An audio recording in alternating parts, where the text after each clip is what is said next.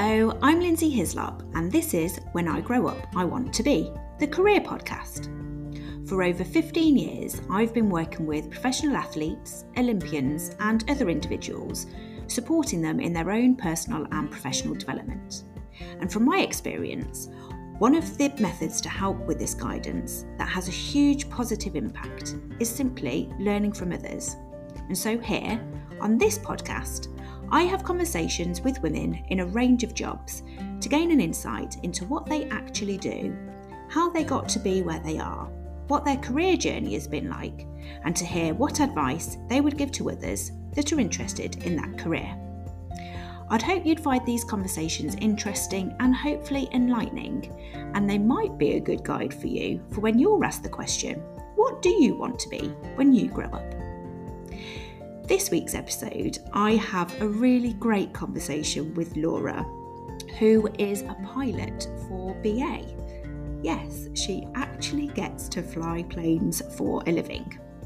Now, Laura's had a really interesting career journey. She started out wanting to be a clinical psychologist, but then is now a BA pilot.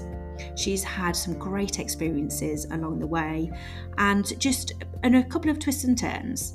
So I'll let her explain in her own words how she became a pilot. I hope you enjoy. Here goes.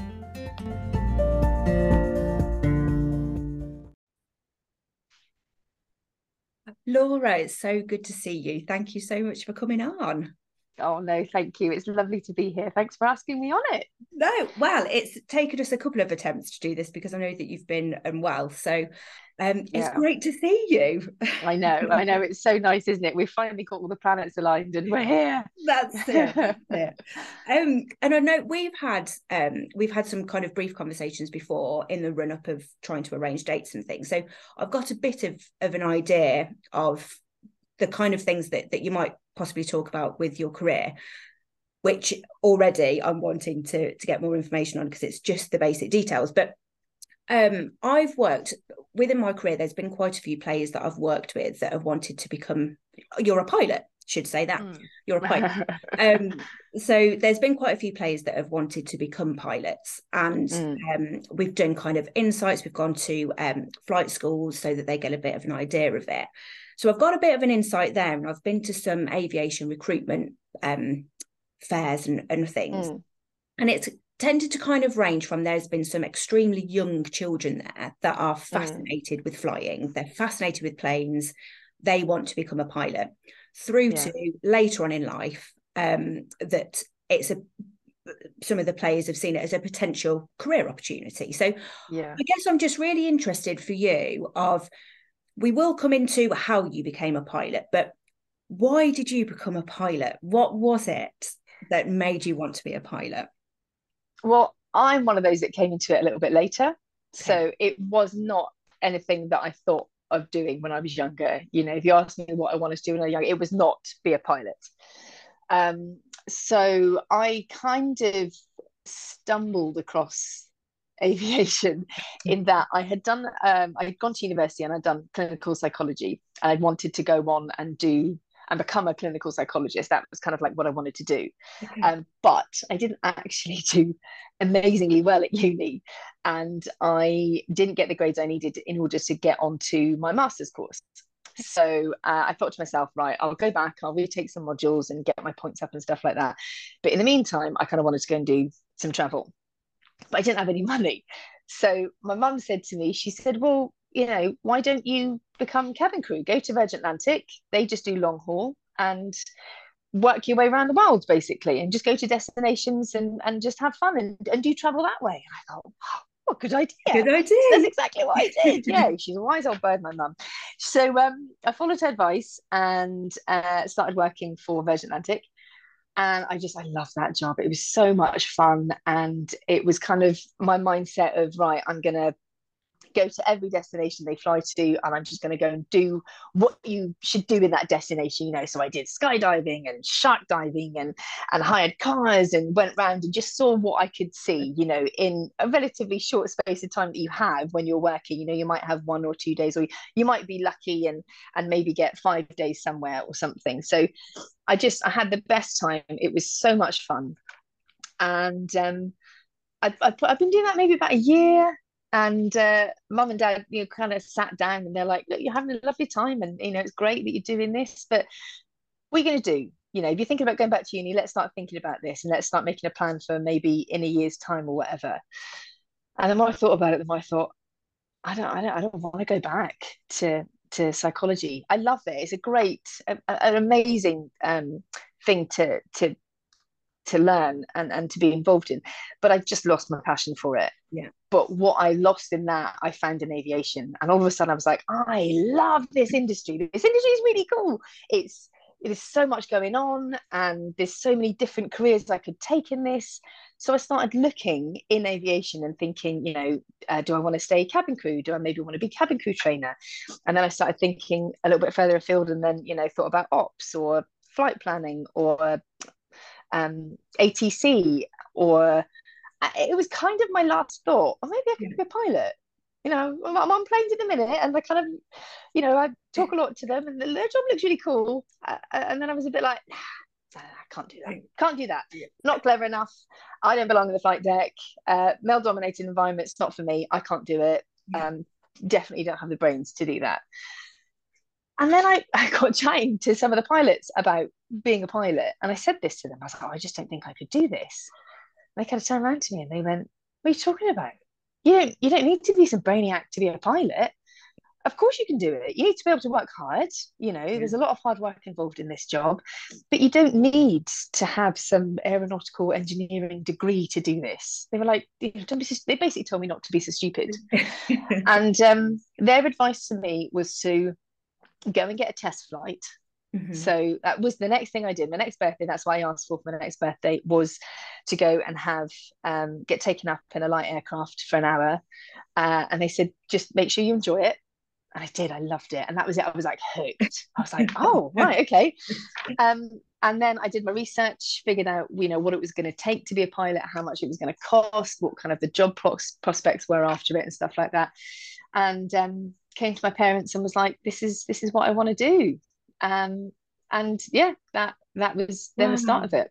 Yeah. I think what's re- what's really interesting is that you said that one of the things that was stopping you was the the idea that it was a male dominated environment. Mm, yeah. And yet I'm guessing that those that you talked to were the pilots were predominantly male. Yeah. they were the ones that were behind you. Yeah, absolutely. Yeah. And, and I love that. That's one thing about this this industry is that everybody is behind you. You decide you want to do this, and there are going to be so many people that help you along the way. The way, and I I wouldn't be where I am without the help of so many people. Yeah. Either cheering me on or, you know, when I've struggled, and I'm not gonna lie, I have, you know, because it's it's it is it is a long road to getting your license and then even when you have your license then you know there's more training and uh, well, there's constant training all the time. Every every six months you know we get trained and stuff. Everyone's rooting for you and everyone wants to help you be better and to train you to get you know to get you to a certain place. Um and yeah i'm so grateful for the people that have helped me along the way. And if i can pay that forward and help other people along the way then yeah it's it's all good. Yeah.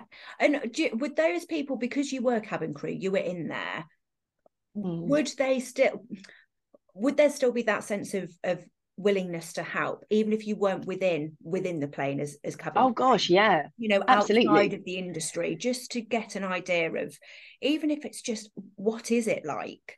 Yeah. open in that sense? oh absolutely. Absolutely. I think if you if you're interested in be, in becoming a pilot if you know a pilot or you know somebody who knows a pilot mm-hmm. if you can just ask them just say can i have a chat to you about like what is it? How did you do it? What what do you need? I just i just want to chat to you.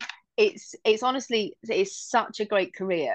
It's so lovely to hear other people want to talk about it and and to and to ask you about it because if somebody's got that interest yeah.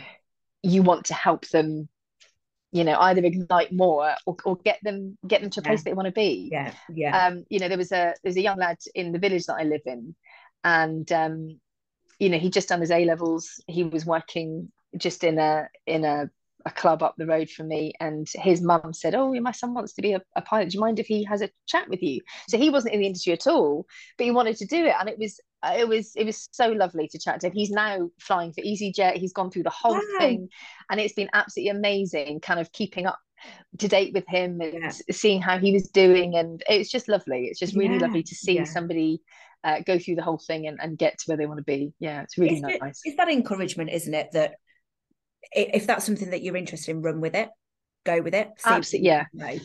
And and that's what I would say. Like advice for anybody who wants to do it would be have the confidence in your own ability and go with it and don't be afraid to ask for help yeah. um, because there will be times and there were definitely times that i thought oh my god I, I, this is this is too hard i can't do this i'm really struggling um, but i just asked for help and somebody went you know whether it was an instructor or whether it was one of my classmates or a fellow pilot or whatever um, everyone was always willing to to give me the help because I think if you ask anybody who's done this, they will have been there as well. No, I don't think anybody has has said, "Oh gosh, yeah, you know, I flew through the training and and and you know, it was all really easy." And did it. There are definitely moments that you'll have where you're a bit like, "Oh man, this is really difficult. This is hard." You know, this is it takes a lot of dedication. It does take sacrifice, um, and there will be parts of it where you just think, "Oh, it's it's quite intense." You know, mm-hmm. but if you've got somebody you know, being your cheerleader and being like, no, come on, you can do it. And what you're struggling with? Let me help you. Yeah. Yeah. You know, so it's it's great. It's lovely. Nice, nice community. You know, you get this kind of like aviation kind of uh, I don't know, it's, it's, a really weird thing and a lot of people say it like when you work in aviation it like gets you yeah you're in it you know you're never leaving but you don't want to leave so it's, it's, lovely I love it it's a great industry it's, it sounds it and just something to pick up on. So when you've said that you started to train that in psychology that you want to be a, a clinical psychologist. Mm.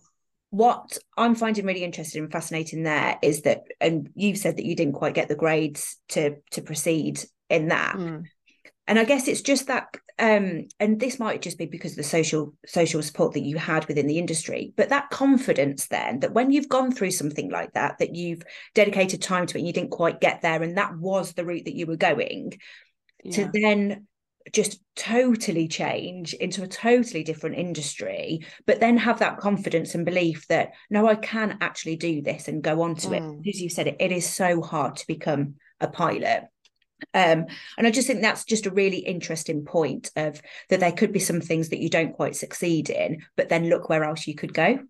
Because yeah. If that happens to others, that they might go a different, they might do something differently after that because they've not succeeded where they wanted to. Yeah, I, and I think it it does depend on where your passion lies. So, you know, becoming a clinical psychologist wasn't going to be easy either. And I can remember speaking to my lecturer, and he said, Make sure you want to do this before you embark on it. You need to have the passion to drive through this. He said, because it's incredibly competitive and be prepared to possibly not get exactly where you want to be. And he was quite honest with me in that he said, um, you know, that's where he was working towards. And he was he'd become a lecturer whilst doing you know a lot of his research and stuff mm-hmm. like that um you know he was like you you could end up being a lecturer do you want to be a lecturer and I was like, no, absolutely. That's not what I want to do. Yeah. And he was like, he goes, I'm not saying that, you know, you obviously can get to wherever you want to go um, with the dedication and the hard work. But he was like, it's really competitive out there. So you want, you need to have the drive. Mm. And, you know, being a, a, pilot is competitive as well, you know. So but I just find that I had the drive there and I didn't have it there. So I just, you know, I kind of think it's wherever your passion lies, yeah. it's wherever that kind of that thought of I I'm going to get to that end goal. Yeah. Yeah. And to just be tenacious with that and be like, that's it. That's I just need to keep going. Yeah. And um not not be worried about failing mm. because it's life there will be times you know you might not pass an exam you might not pass an assessment. Um i i failed several times you know i failed going into so so the uh, training organization that i went to go and get my license you I, you had to you have to take an, an assessment to get in. I failed the assessment the first time.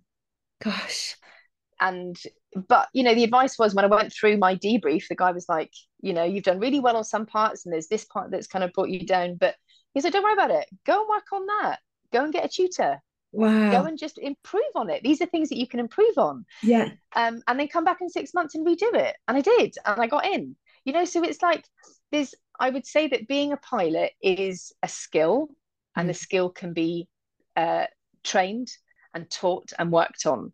So Mm. I don't think you know nobody is a is a natural born pilot. You might have had the passion when you were young, Mm. um, but I think everybody you everybody in essence goes and gets the same license and goes through the same training. Yeah. So regardless of where that passion started or where it came from, you're going to be trained in the same way. Mm. So you know if you don't think that you know it, it's not something that has been a burning desire ever since you were little and you're you know you're not you're not a natural pilot i don't think anybody is i think this is this is a, a career where the the skill is trained yeah. and you need to practice it and you need to to work at it Which throughout your career as well yeah. it doesn't ever stop why it's called it's it's the training route. Yeah. Because exactly that. Um Yeah. I think what's just really interesting is that you didn't even know that you, you're so passionate about this industry and you didn't even know it. You went through university with one career in mind, yeah and it wasn't because you just wanted to see the world traveling that you Yeah. then and that that's just what I absolutely love. I love stories like this, um, where that it, it's a surprise to you that you just never knew that it was in you, and then yeah yeah look and that's that that has surprised me actually the fact that I've done it. There these def I still get these moments where I you know it's like a it's like a pinch myself moment. Oh my god I'm here. Oh my god I've done it. You know because if I look back 13 years when I thought oh, I'm going to be a pilot and and to those conversations well actually no it was 17 years ago that I had those conversations with with those pilots where I was like no I can't do it. Da, da, da, da, da. I mean look back then and then look to where I am now there's this moment of oh my god how did i get here I, like I, I did it i did it oh my god you know um uh yeah so that that's That's what you Yeah, want from a job, isn't it? That's yeah. exactly what you want from a job. yeah So, becoming a pilot, then, how do you? Is there one set route that you have to to go through to become a pilot, or is what's your what's your history of of how you became to become a qualified pilot? so there's not one set route ultimately in order to be a pilot you have to get your license Yeah. but there are different ways that you can go and get that license um, so i did what's called uh, an integrated ab initio course and that was with an approved training organization that ran this specific course and basically it took you from not really knowing anything about aviation or, or piloting uh, an aircraft to getting what's called a frozen air traffic pilot's license, an ATPL. And this course took about it will take about 18 months to two years, I suppose, depending on how long it takes you to get through it. Um, and um, the first five to six months is um, um, it's called ground school, and you are in a class.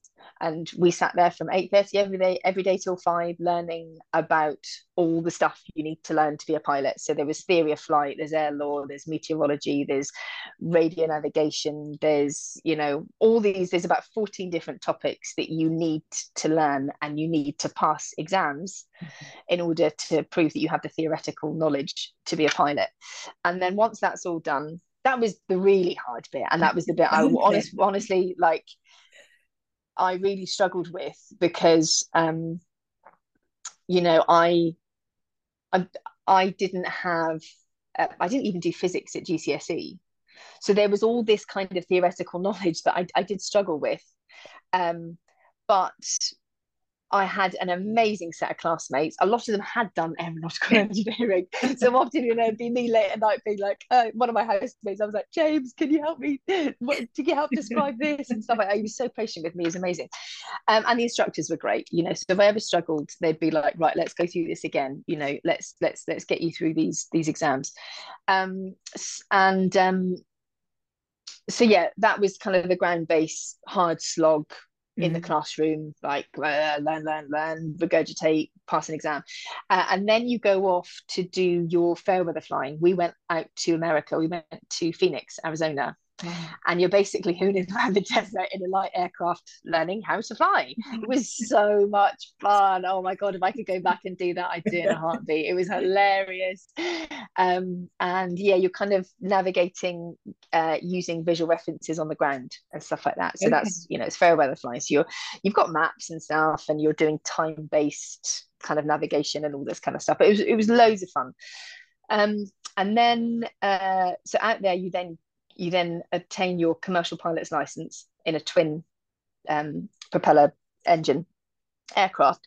And then you come back to the UK and you do what's called an instrument rating.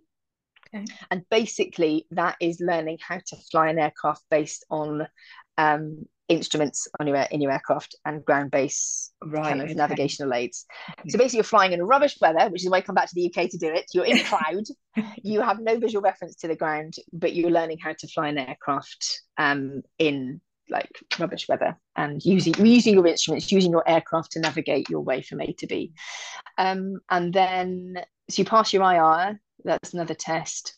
And then you do like a multi-crew cooperation, um, a multi crew, what's it called, an MCC, um, multi, I can't remember what that's called now. Sorry, my brain's gone a bit funny. But it's basically uh, being able to work with somebody else because up until then you've done everything solo. You are the only pilot, right. and then you do a training course in how to work with somebody else because that's going to be your career. You're going to be working with somebody else. Yeah. Uh, so you do um, the multi crew cooperation course, and then you do what's called a jet orientation course, um, and that is basically giving you the very basics of flying a jet because you know it's all quite different to flying um, a little propeller aircraft. Mm. And then that's your um, frozen ATPL. So you have your basic license. Now, so I did mine integrated, but you can do it in what's called a self-improver or a modular route, in which case, in which point you don't go to a specific training organization and go through the entire thing like I did. Yeah. You do it kind of in your own time. So you obviously you have to get an, an instructor, and you'll learn how to fly an aircraft and get your private pilot's license and your uh, commercial private license. But you do it in your own time. Yeah. So, so a lot of people will do that. Get your hours in that sense. Exactly. Yeah. yeah. You build your hours. Um, you do. You still have to do all the exams, um, but you're training in your own time. Um, you're studying in your own time. You do the exams in your own time. Mm-hmm. So it can take a little bit longer. Uh, it can be a cheaper way of doing it yeah. because you know a lot of people that I know that have done that were working at the same working. time. Right. And it was kind of they were punctuating you know their their work week with doing that and working towards kind of bolting on everything you need. Yeah. Um the other route you can you can go military. You can go military to do it. And I, I toyed with it but actually I was too old to join the military by the time I decided I wanted to do this. And what age was that yeah I I started training when I was 24.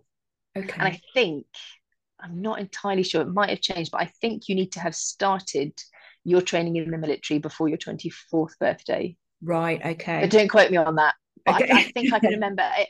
It's either 24 22. Um, either way, I was like, well, that's just out for me. I'm too old. Right. Okay. Yeah. Yeah. yeah I couldn't do it.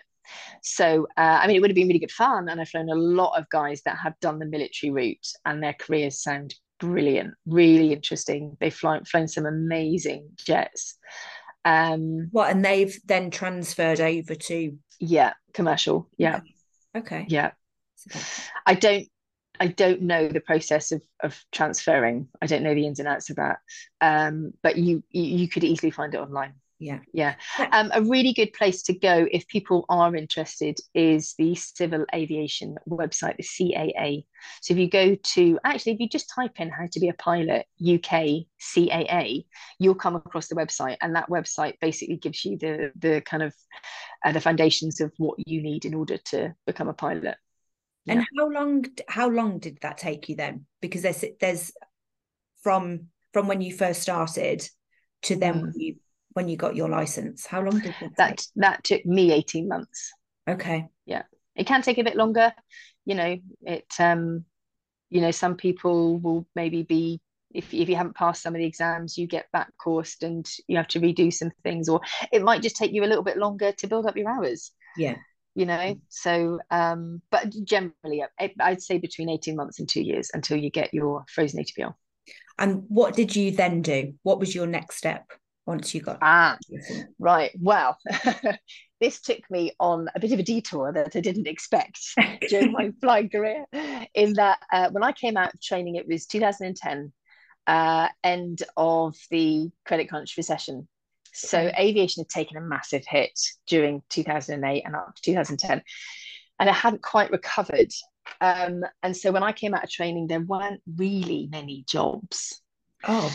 So I didn't have a huge amount of options available to me. So I um, I just peppered everyone with my CV, and I ended up going into a um, private jet management company that were based at the airport that I trained at.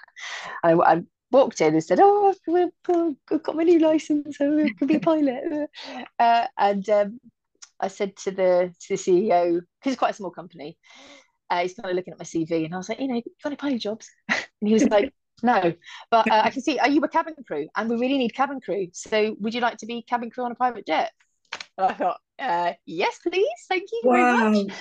Because you know there were no flying jobs. so I just wanted to do something in aviation. Yeah. So um, I mean, it happened so quickly. I ended up that afternoon going speaking to the cabin crew manager, and um, three days later, I was on my first private jet flight as sole cabin crew member to Helsinki. I remember it like it was wow. yesterday. On a small jet. This was um, uh, a little hawker, and uh, yeah, there was uh, I think that could hold up to eight passengers. I think I had four on my first flight. Yeah, and you were responsible for all the catering and the cleaning, and yeah, you were responsible for everything to do with the passengers. Yeah. Um, and so I joined that company. I did cabin crew for maybe about four or five months, and then um, they offered me a job on a light jet called a citation jet uh, that holds about four to six passengers, so it's hmm. quite small. Um, and uh, so that was my first ever jet job, and okay. I I spent about, well, it was only about five or six months uh, flying the jet around Europe. Yeah. Um, so much fun. It was so much fun. We went to some really cool destinations because it's such a small jet. You could fit into some really small airfields. Yeah. Um, and you know, you're taking uh, you know, private clients wow. passengers all over the place to some really cool places all around Europe. So that was a huge amount of fun. Then they made me redundant. Well, they made the whole fleet redundant. Yeah. Um, and um, it's just because they were the the company was moving away from the kind of light jet stuff.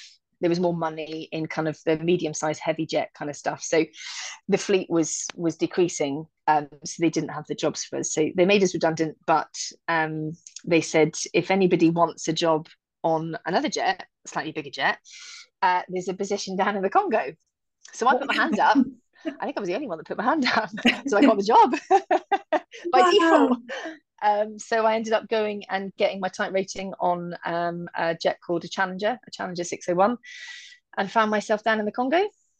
And that was so much fun. I absolutely loved the Congo. That was hilarious fun, um, really good experience and uh, that was working for an oil company. They wanted a jet down there to trans- transport their MDs around to meetings, kind of all around West Africa and stuff. Oh my god! Um, so did that for a bit, and then that contract moved over to Nigeria, and so I found myself based in Nigeria. And actually, the company that I was working with, um, they brought the majority of their aircraft down to Nigeria because aviation wasn't doing amazingly well in Europe, but it was booming down in Africa.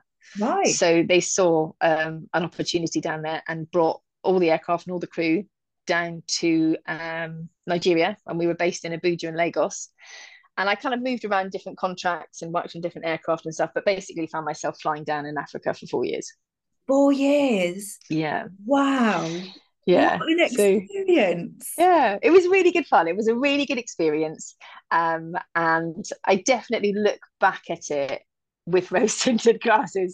I think that's just human nature isn't it? To just be like oh it was so much fun. It was great. We did this. We did this. I've got some really cool stories and da, da, da.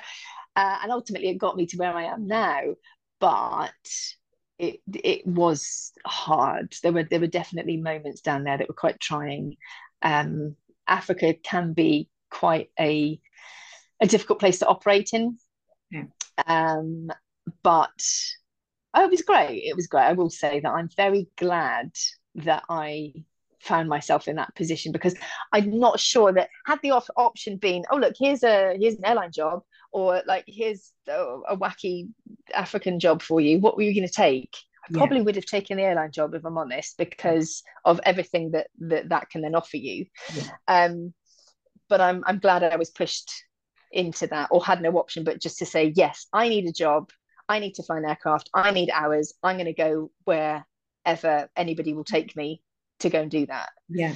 Um, because yeah, it, it it definitely was an experience. Yeah. My poor mother and father, honestly, they, oh gosh, going down to Africa at the time when there was a lot kicking off down there, kind of politically with um, you know, like riots and Boko Haram had was rising up there and and had quite a lot of control over certain parts of Nigeria. And I, I think every time my mum turned on the news, there was you know some bomb had gone off in Abuja or Boko Haram had taken you know um, a Western worker off a construction site and was holding them hostage all this kind of stuff. My mum was like, Laura, are you okay? Like, where are you? I was like, oh, I'm just flying around Africa. It's fine. Don't worry about me. Obviously, as a mum, and now being a mum, I know what she went through. So my, my poor mum, I have yeah, I have a lot to thank my parents for because they it. yeah, that's it. I put them through it when I was down there, but um, it was it was a really good experience. Yeah, and then and what then did, what did that lead to? Well, that led to me uh, getting my flying hours up. Yeah. And then ultimately, uh, then I was able to apply to airlines. So until you have um, until you have a certain number of hours. Well, it, it totally depends on on the industry at the time and um, what the airlines are up to. But uh, the airlines were slowly during the time I was in Africa, they were slowly recovering from um, kind of the recession all that kind of stuff. So um, I, I, currently work for uh, British Airways, and um, they hadn't opened up their recruitment for a really long time. And it was in 2015 they opened up their recruitment for direct entry pilots. And i think you needed like 500 hours on a, on a jet that was over a certain weight which i had. And um, as great as africa was i was very ready to leave. Yeah. and i really wanted to get back to the uk and um, and fly for british airways. So yeah i applied for them and managed to get through their selection process and here i am i find myself as a first officer on the A320 fleet. Yeah. So, uh, so now, now with BA, what is your so what is your day to day life as a pilot with BA? What do you do? Where do you go? What's involved in all of that? So I fly on their short haul fleet. So I'm basically doing um, European destinations. Um, so currently, actually, well, I'm in Cairo at the moment. so that's probably as far as we go at the moment um, on the 320, um, but it's mainly uh, doing the small uh, short haul hops around Europe. Um, so uh, my roster, we don't have a set roster, hmm. um, but so the roster might be, you know, I work uh, four days on doing a variety of different flights and then have three days off. And then i might work two days on and have two days off. And then you know we you have you have you have some control over your roster. We have like a bidding system. So you bid for flights and you bid for days off and all that kind of stuff. Um but yes it's very varied. It's very varied. Yeah. So uh, i was in larnaca yesterday. I'm in cairo today uh, I fly back later on this afternoon, and then tomorrow I go to Nuremberg in the morning, and then end up in Edinburgh. And at the end of Friday, I think I do a Frankfurt and back, and then I go home. So yeah, yeah, all and over the place. It's great. I love it. It sounds it. And how do you how how do you manage that? You've just said that you're a mother. How do you manage yeah. that with family? How does that work for you? oh gosh, I've got a very understanding husband. Um, and uh, we have some really great childcare in place as well. Yeah, yeah. So it's not easy juggling this, especially going away for for nights. I try and not go away for too many nights. Like one night, possibly two will be my max. Um, you know, I just uh, you know, yeah, like I miss I miss my kids. You know, I've got a five year old and a two and a half year old and and a lovely husband, and I do miss them when I'm away. Um, so yeah, it's nice to be able to get back, and that's why I, I, I do like that about short haul is that um, there's a lot of variety. If you wanted to go away for six nights, you could do a tour that's five or six days. You could do that. Yeah. If you want to be back every night, you could be. Um, I'm a little bit too far away from the airport to do just day trips. I've tried to do it and it was absolutely knackering. So my commute's about an hour and a half. Oh, so. Uh, and, and if you hit it at the wrong time, it can be two hours plus, you know. So I, I did do day trips in the hope to get back kind of every night, but I just found being in the car for four or five hours plus flying was just too much. So um kind of being able to manage your own kind of energy levels and and um and just know kind of what works for you. Mm-hmm. Doing your day trip is great. And then one night away and then be able to come back and reset and help at home and stuff tends to work really well. Yeah. It's so. great that you're able to. When you said that you don't have a set roster that you sign up to, it's great that yeah. you can do that. You, yeah. you are able to manage it around your family. Yeah. And and you know all airlines are different. This is just is you know the airline that I work for, that's what we do here. But um, I know other airlines have set roster patterns. You know, so you work four on, three off, or five on, four off, or I'm not entirely sure what it is, but um, you know, on, on the private jets, um, you could get contracts where it's two weeks on, two weeks off. Gosh. Uh, when I was down in Africa, because it was you know so far away from home, we did month on, month off. Wow. Which yeah, which was it? Ha- it had its upside, definitely. You know, you got you got a month off. Yeah. Um, you're able to be at home and, and properly be at home, but you're away for a month. Yeah. You know, so I knew that at the time, you know, once I'd kind of been doing that for four or five years, and I was getting to a point where you know me and my husband were thinking well, we want to have kids. Mm. Um, I I was almost faced with quite a difficult decision. If I stayed in corporate, I'm not entirely sure I would have been able to make it work. Okay. You know, even with the two week on, two week off roster, and that's just that was just the nature of that job that I was doing at the time. So it it that's what it was. You know, so you're then kind of thinking, uh, can, can I can I have kids and be away for two weeks? And that for me was uh, personally, I just couldn't do that. So it was it was really important for me to get into an airline and get some kind of roster stability that would then allow me to have kids. Because had I not got into an airline, I think I might have been faced with the decision of of of choosing between flying and, and having a family. And I wouldn't have given up being a mum for anything. Right which you know you then think oh you know would i've given up you'd have to give up flying which would have made me really sad yeah but yeah it's you know, decision. I love being a mum, and yeah, and I, I'm so glad I was never faced with that decision. You know, I was I was like, right now, now my goal is big. I need to get to an airline, and that was it. It was like go, go, go, go, go. Really but work then, hard at that. But then you're able to do both, and I think that's the other thing that you've not had to make that choice. You've not had to lose yeah. one part or the other. That yeah, you've been able to do both, and you're able to make yeah. work. And I know you've said husband and support network but um yeah. yeah to... it's not easy but do you know what? I i, I don't think I, uh, uh, you know i'll ask you your job.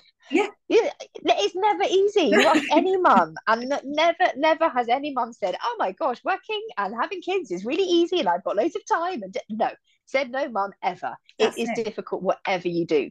So knowing that every mum you're in the same boat with every mum regardless of what career you're in mm. um i just think uh yeah it's tough but gosh, if you can go to work and really enjoy your work, it does make being away from your kids Absolutely. not easy, but it softens the blow a little bit. And you're like, actually, no, I'm good with this. Like this is this is something that I really enjoy.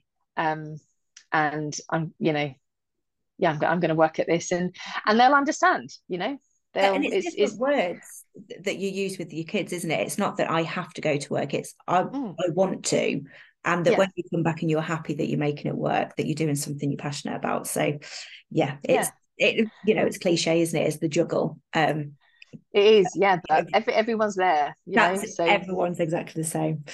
So with your um i'm guessing the kind of there's a stressful part of your job in that kind of sense of of the organization and everything. But talking about your your current job within BA with these flights what's the um what's the what's the most exciting part? What bit do you enjoy the most? Um, the most exciting part. Um, I mean,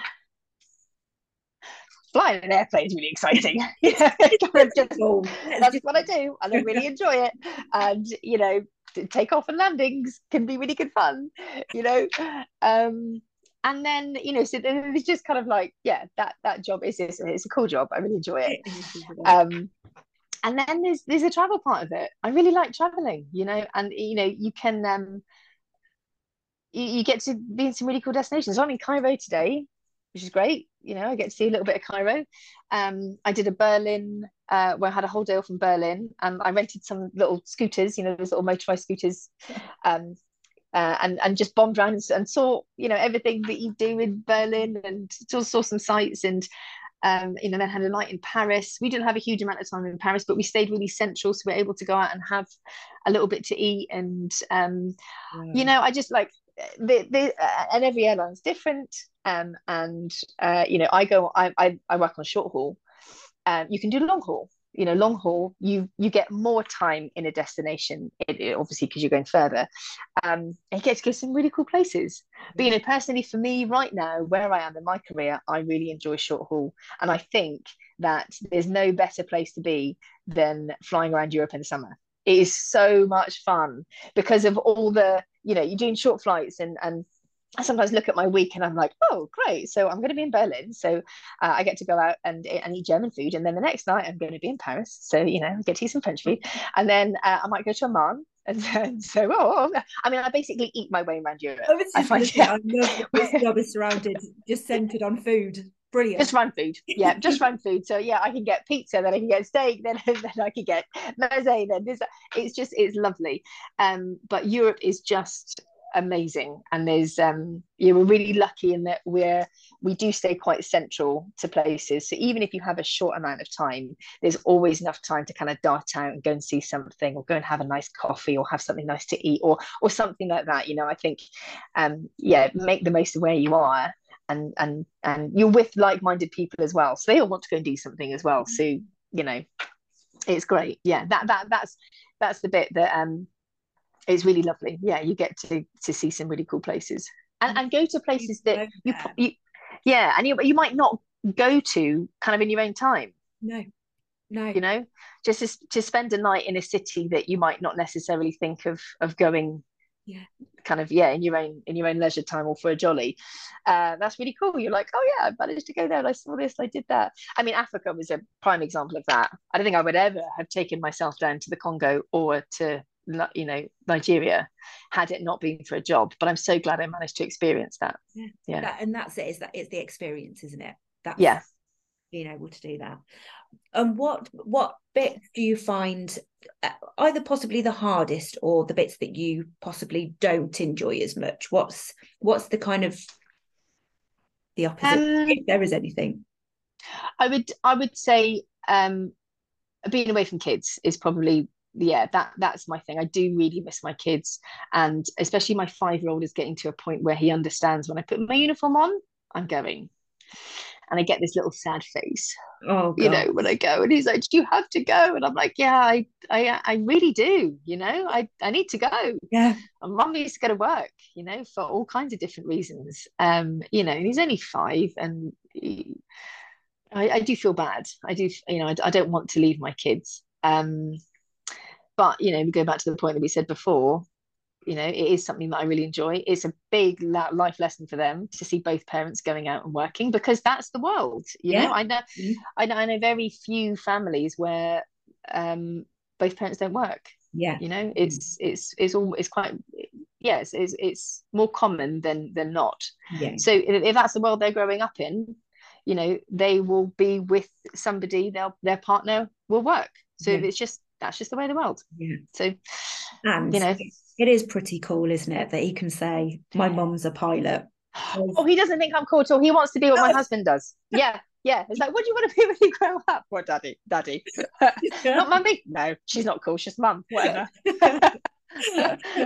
Maybe one day, one day in the future, he'll think I'm cool, but right now, nah, I'm just mum. I mean, he misses me, but he's just, yeah, you're just mum, whatever. Yeah.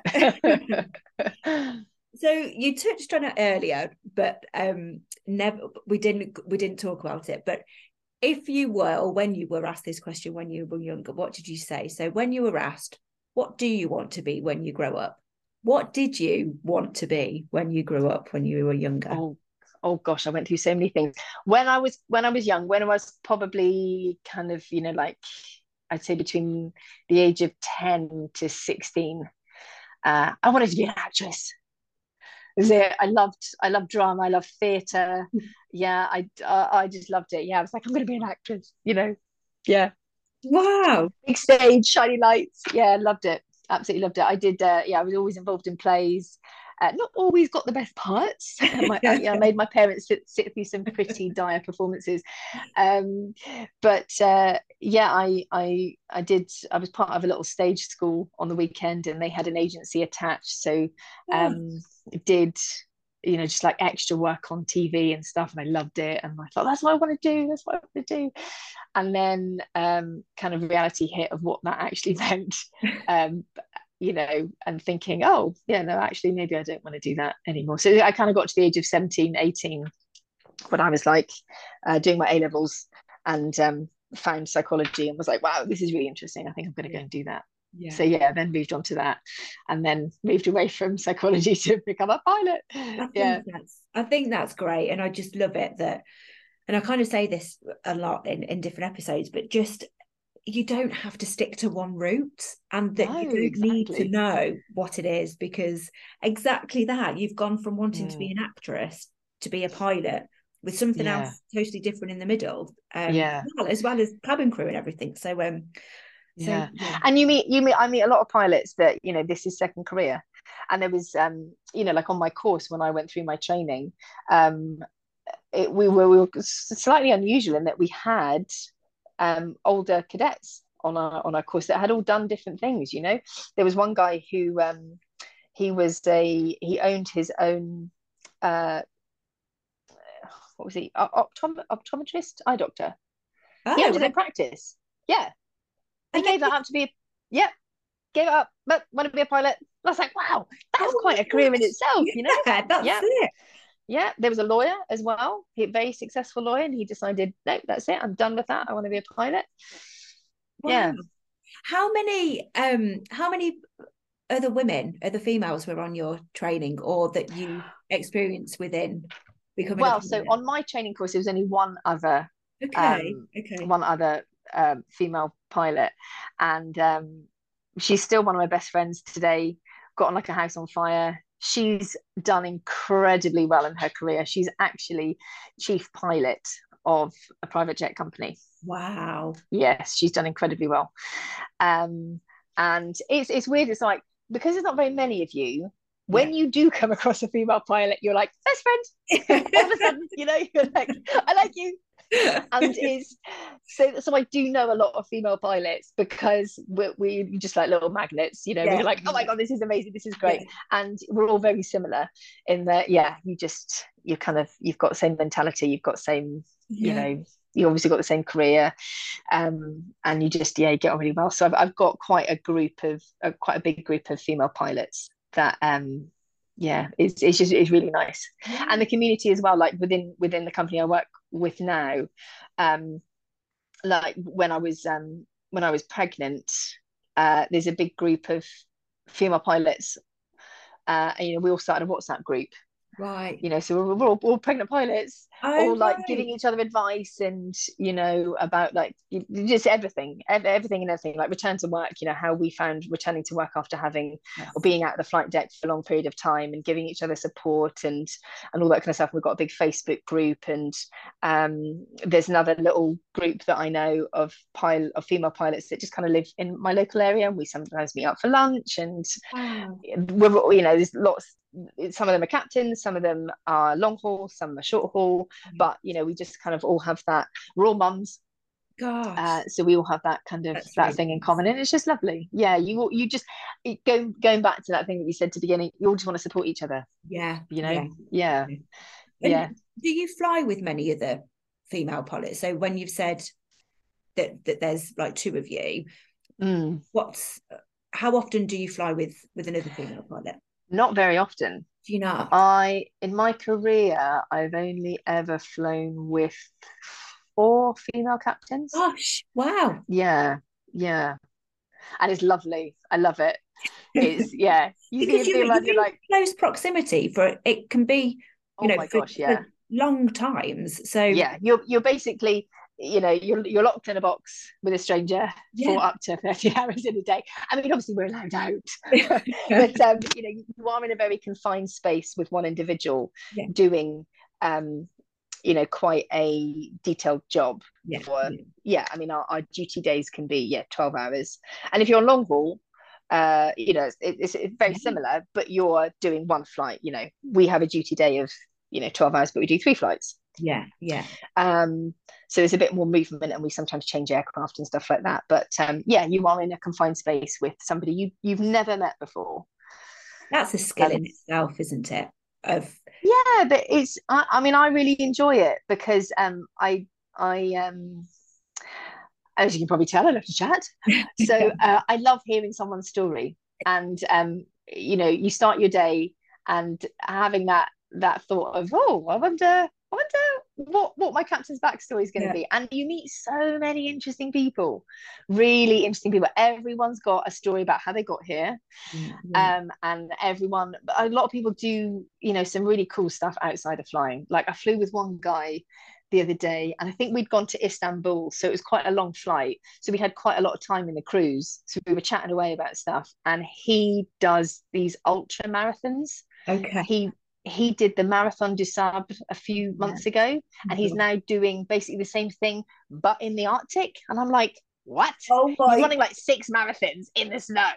And so we ended up having this amazing chat about what he was going to eat. Look, I go back to food. Um, and and he was telling me him and his kids are having a really fun time figuring out what freeze, what snacks freeze, and if it falls out what. And I was like, oh my God, amazing. I was like, you should try this and you need to try this. And da, da, da. it was a really cool day out because um, he was so interesting. He actually does a podcast as well. He interviews people that go and do extreme Oh wow! And, yeah, yeah. It was he was it was really yeah, and he was really interesting guy, um, and um, it wasn't something that I expected. No, you know? and that's just in his spare time that he does. Yeah. He does just things. Spare time. Yeah, just you know, run six marathons in six days. I was like, okay, yeah, really, really interesting.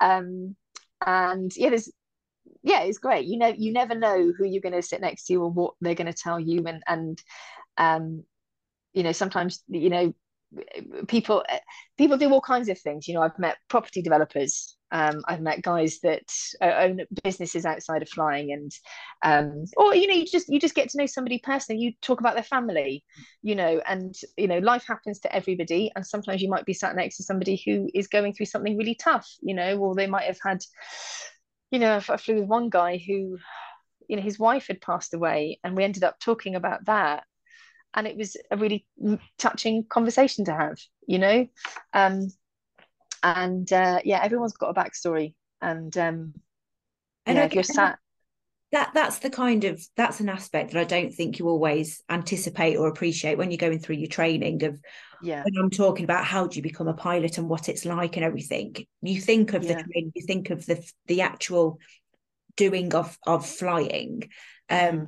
but not that side as well that no there is that kind of side of the relationship building with somebody that you've never met before um yeah. but then they can enrich your life as well from those oh, absolutely. The byproduct of being a pilot mm. that you don't always, yeah. you don't always think yeah. Of and that's lovely. It's such a nice part of this job. You get to meet so many people. Um, and um, yeah everybody will you'll be you'll be touched in so many different ways by the individuals that you work with. Mm. um, and it, it's it's a, such a lovely part of, of this job. Yeah. Thinking of of um of you going to wanting to be an actress going to university um mm. traveling the world as cabin crew what did your friends and family think when you said, right, that's it, I've done my traveling, loved it, I am going to be a pilot. That's my that's my goal. What was their reaction? They did what they laughed. Really? you? really? Yeah. Um, and uh, I think I think my mum my mum told me to go and boil my head. She's Scottish, so in her Scottish accent, told me to go and my head. And um, I thought, okay, fine, yeah, I'll take that. Like it, it, it's pretty left field. Um, but especially with my parents, like my parents are incredibly supportive. And it was when I came back to them with a plan you know, and I was like, right, this is where I want to go and train. This is how much it's going to cost. This is how I get the money. This is the job. This is how I pay it back. This is career, blah, blah, blah, blah, blah. They were a bit like, okay, great we'll take you seriously seriously now. Let's uh, let's figure out a way. Let's talk about it. You know they came to the training organization with me. They had a big open day so i you know took my parents along. And um you know after that i can remember dad and mum they kind of took me aside and they were like it's a big commitment. How are you feeling? And i can remember saying i want to do this. And they both went great let's do it. And that was it like they've been my biggest cheerleaders and um, have supported me in so many ways. Like I can't even thank them enough for what they've um, helped me do and the career that they've helped me uh, achieve. And yeah i'm forever grateful for the support that i've got from them and and friends and family. You know and, and, and my friends you know bless them. You know flying took some sacrifice. You know it took you know working you know a lot working weekends not always being available. Um but they're just like no that's cool. That's that's what you're doing and we'll be here for you you know whenever. So they're really understanding. Yeah. No it's great. So they still laugh sometimes, like, oh, I can't believe you fly planes. I that's the thing. But it's like what you said here as well, that you sometimes have the pinch me moments of like, I yeah. know, yes, I, I know, I do. It's it's yeah.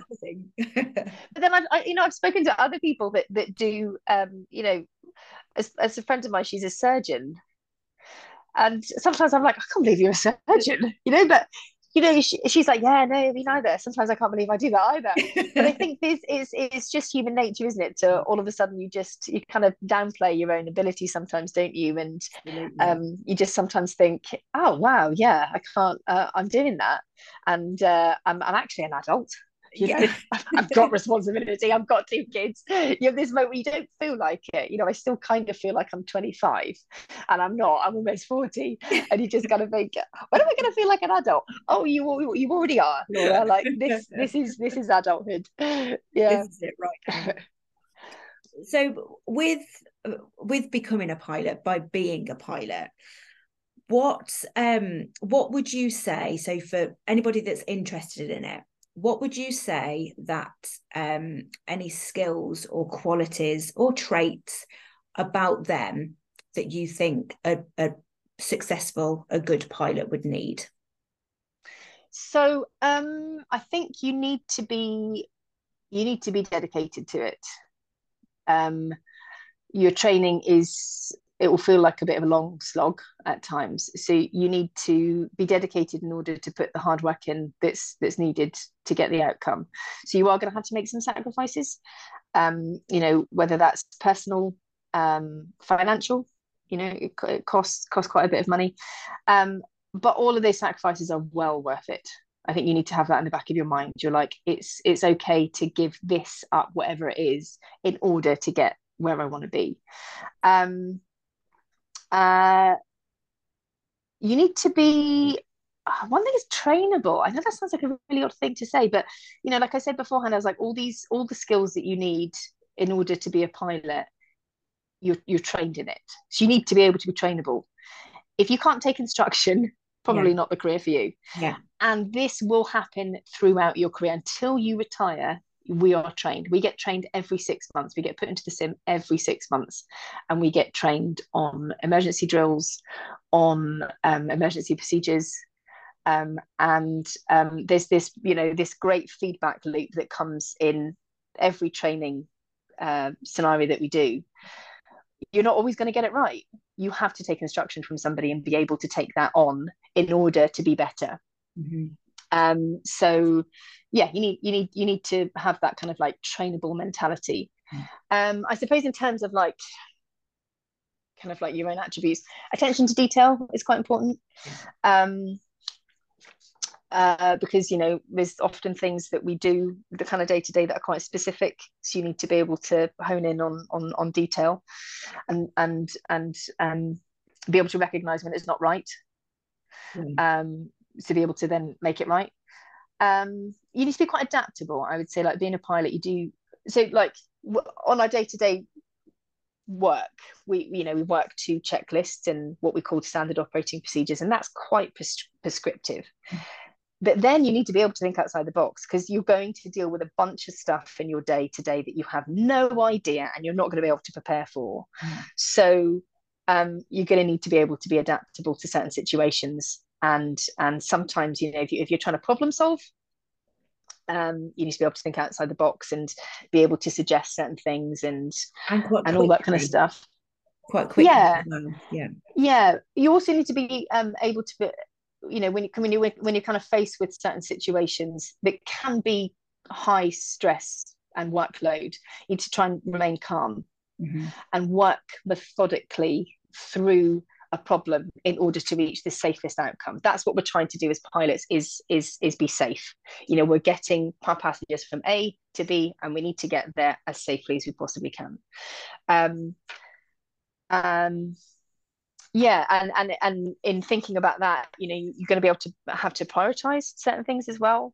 So that all kind of comes under your kind of problem solving. Um you need to be good at communicating. You know you're you're working very closely with one individual in the flight deck but you're also working with your cabin crew. You're also having to work with air traffic control and that's in the air. On the ground there's then um you know all, all the ground staff is there's dispatchers there's um baggage handlers there's ops there's um there's so many people to to liaise with and work with throughout your entire day um, so yeah, being able to communicate with people is is is quite key. Um, and being personable. Yeah. You know, there was one thing we were talking about. Yeah. You know, so um, if if it, if it's nice to, yeah, if if if you're able to to be a joy to work with, it makes both your days much better. There's always going to be people that you get on better with than others. You know, obviously that's just human nature. Mm. Um, but to just to be able to adapt a little bit to whoever you're with um, and you know be a little bit of a chameleon at certain times you know and change things but you know what all of these things um, we'll go back to the training side of stuff all of these things can be you know trained and um you know you, you take constructive criticism at certain points you know all of these things are trainable. So if I've said any of these things and somebody's like, oh my gosh, like I have no idea how to problem solve and I have no idea how to prioritize and this, that, and the other, it's like, it's okay. That's why we go into the sim. And our, our, our, our sim sessions every six months will often hone in on these certain skills that then they'll they'll they'll do a certain exercise that will kind of draw out these skills or a weakness and be like actually you're not you're not great at that. So how do we make it better? Yeah. Which yeah. is really great you know and, and this is throughout your entire career. You're you're you know they're going to be like yeah let's let's like our last sim was about workload management. So the whole point of our last sim was to chuck things at us to make us overloaded. It was really uncomfortable. Yeah it's like oh god oh god. You know and it was working it was all about recognizing our own signs of being overloaded mm. and how we deal with that or recognizing that your captain or you know the captain recognizing the FO is overloaded and all of a sudden being like how do I help with that how can I ease the load? How can I um how do how do we get through this together you mm. know? And uh, it was a really interesting sim. And then you know after the sim and even sometimes you know during it as well it's it's it's it's, it's a real a real training environment. We'll stop it or have a review and be like right so what went well there? How how did how do you how do you feel here? Yeah. and um you know what could you maybe do to alleviate that or prioritize that or whatever it is you know um so yeah there's there's there's certain attributes but I would just I would say the dedication and the trainability are are quite key. If you've got them, then you can work on everything else. Yeah. Yeah.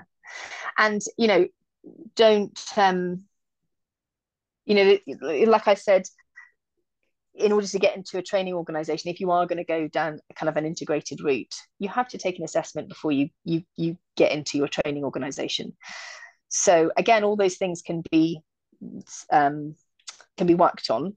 Yeah. But you know, it might just show you something that actually you're you're really not very good at yeah. and in which case you have the chat with your trainer and you in the, in the organization and they might just say actually it's not for you. So don't worry about you know oh my gosh i'm going to be spending all this money and, and going through 18 months and maybe not be able to do it.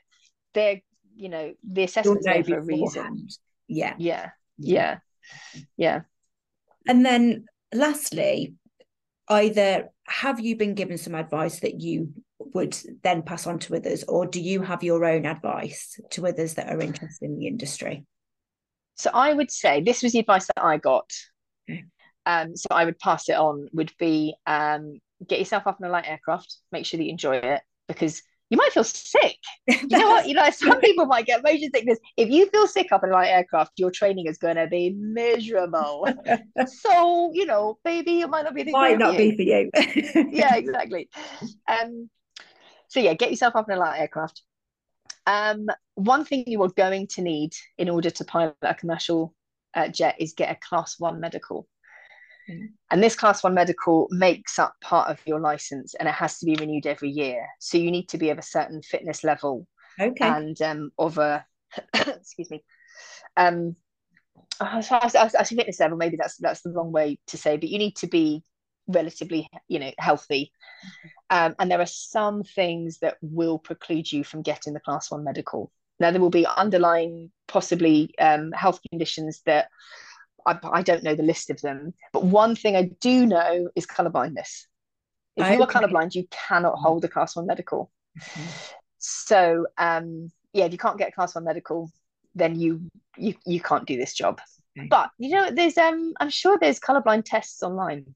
That's well, that's it. Uh, you'd be able yeah. to, to know exactly. Beforehand. Yeah, yeah, yeah. And if you're worried about anything, then um, you know, if you have some kind of medical condition that you think might preclude you from getting a class of medical, speak to somebody about it. Mm-hmm. Yeah, they are. There's um, aviation medical examiners. They're called AMEs, and you can uh, on the CAA website you can find a list of them. Oh, right. They've got their emails and their numbers and stuff like that. Call up one of them if you're worried about it. Call up one of them and just say, "Oh, I've got this." Like, I don't, I don't know, hmm. uh, and they'll be able to give you some advice. Um, um, and then I would say the next thing, uh, this is advice that I was given, was go and visit your training organisations. Have have a look at what it's going to take. And there are lots of training organisations. Uh, the CAA website has a list of them. Mm-hmm. So depending on where you live, you you know go and see your local one.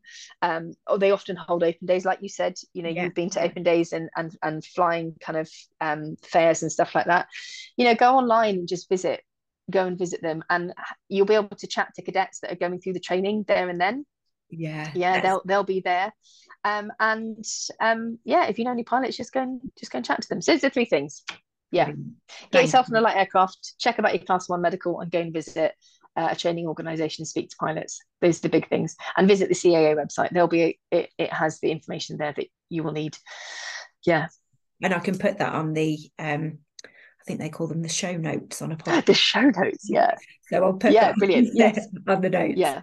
Um, brilliant, Laura. Thank you, thank you. Oh, it's been an absolute pleasure. Really appreciate your honesty as well, because I know um, it's just really refreshing to hear that um, sometimes it is just not a, a, linear route. That there's been some mm. things, and you know when there's struggles and you doubt yourself and all yeah. of these kind of things. So really appreciate your honesty. Um, and you really do have such a cool job. You really do. so